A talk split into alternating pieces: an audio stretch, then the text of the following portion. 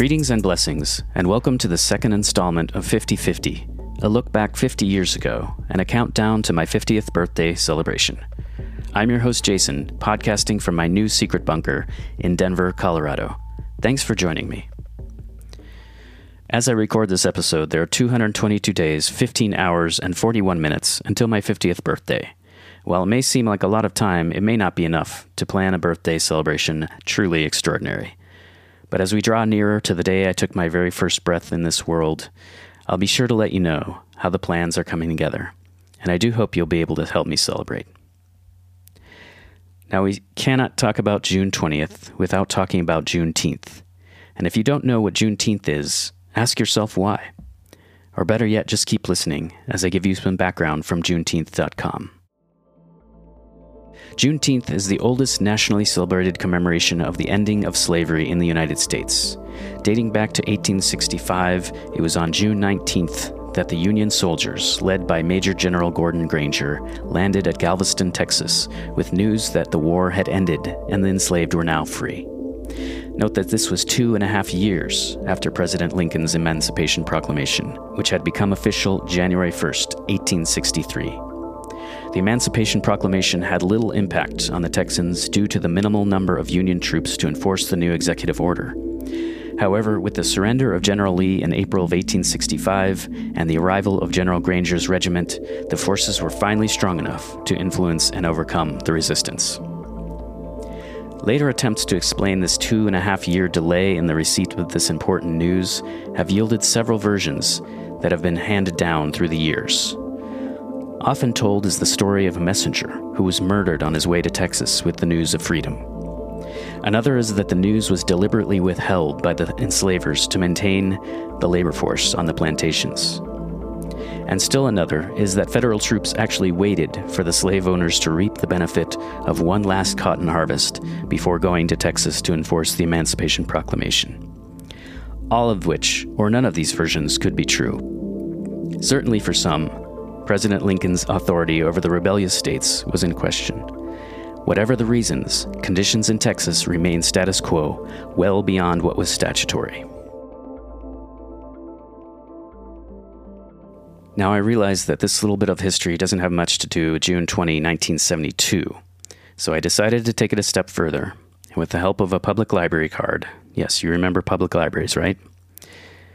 Anyway, I took a peek into the archives of some of the day's black historical newspapers and found this opinion piece from the Chicago Daily Defender titled We Must Plan for the Crisis Ahead. 1972 being an election year, it was a warning against certain nefarious political activities, penned by West Side activist and television personality Russ Meek, who, among other things, had this to say. The development of black and brown organizational and community rapprochement can signal the demise of plantation politics and the beginning of a new era in black and brown awareness. The struggle will be lengthy and fierce. It will be down and dirty because those who have so callously abused their privileged positions will not give up their ill gotten gains without a struggle. They will employ all the tactics they have available to destroy this newfound unity among the black and brown people in Chicago. It is therefore very urgent that we understand the gravity of our task and the base and ruthless nature of our enemies. Power concedes nothing without a demand should be changed to power concedes nothing and it only gives up that which is wrested from it. The concerned citizens for police reforms have created the beginning of a tidal wave of black and brown response, which, if properly organized and promulgated, can have a historically significant effect upon the future course of police and establishment policies and activities for generations to come. The profound character of this new coalition can be seen in the deep schisms it has already created in the ranks of city government.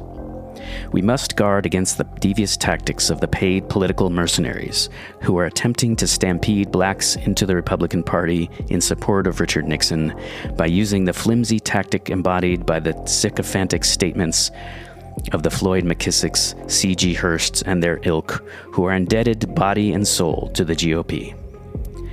Of course, we know that some folks can be bought, and no matter how intellectual they purport to be, their nefarious political and other activities belie their public postures. El Haj Malik El Shabazz, Malcolm X, would, and I suppose he has, turned over in his grave at the shenanigans committed in his name. It is a sorrowing spectacle to see those who are academic leaders, supposedly, engaging in partisan politics and resorting to the lowest forms of demagoguery and chicanery in a shabby attempt to sell the Nixon administration to black people. This is not an endorsement of the Democrats. It is just an expository designed to place things in their proper perspective. Richard Nixon has not been, is not, and never will be even remotely concerned with black and brown people's survival and or liberation. And what was Richard Nixon concerned with? Let's conclude the episode with this. On June 17, 1972, five men are arrested in the headquarters of the Democratic National Committee in the Watergate office complex in Washington, D.C. President Nixon is in the Bahamas. Uh, White House Chief of Staff H.R. Bob Haldeman is in Key Biscayne. June 20th, 1972, three days later, was the first time that President Nixon and Haldeman talked about Watergate around the microphones. The county committee was worried about the money. That's my fault, except for this financial thing. They thought they had something going on there. Yeah, I suppose, I suppose.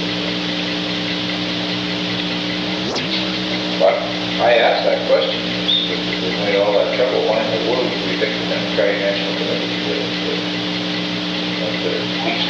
the? Stay tuned next week as I continue the countdown to my 50th birthday and burrow deeper into the memory hole. Thanks for listening.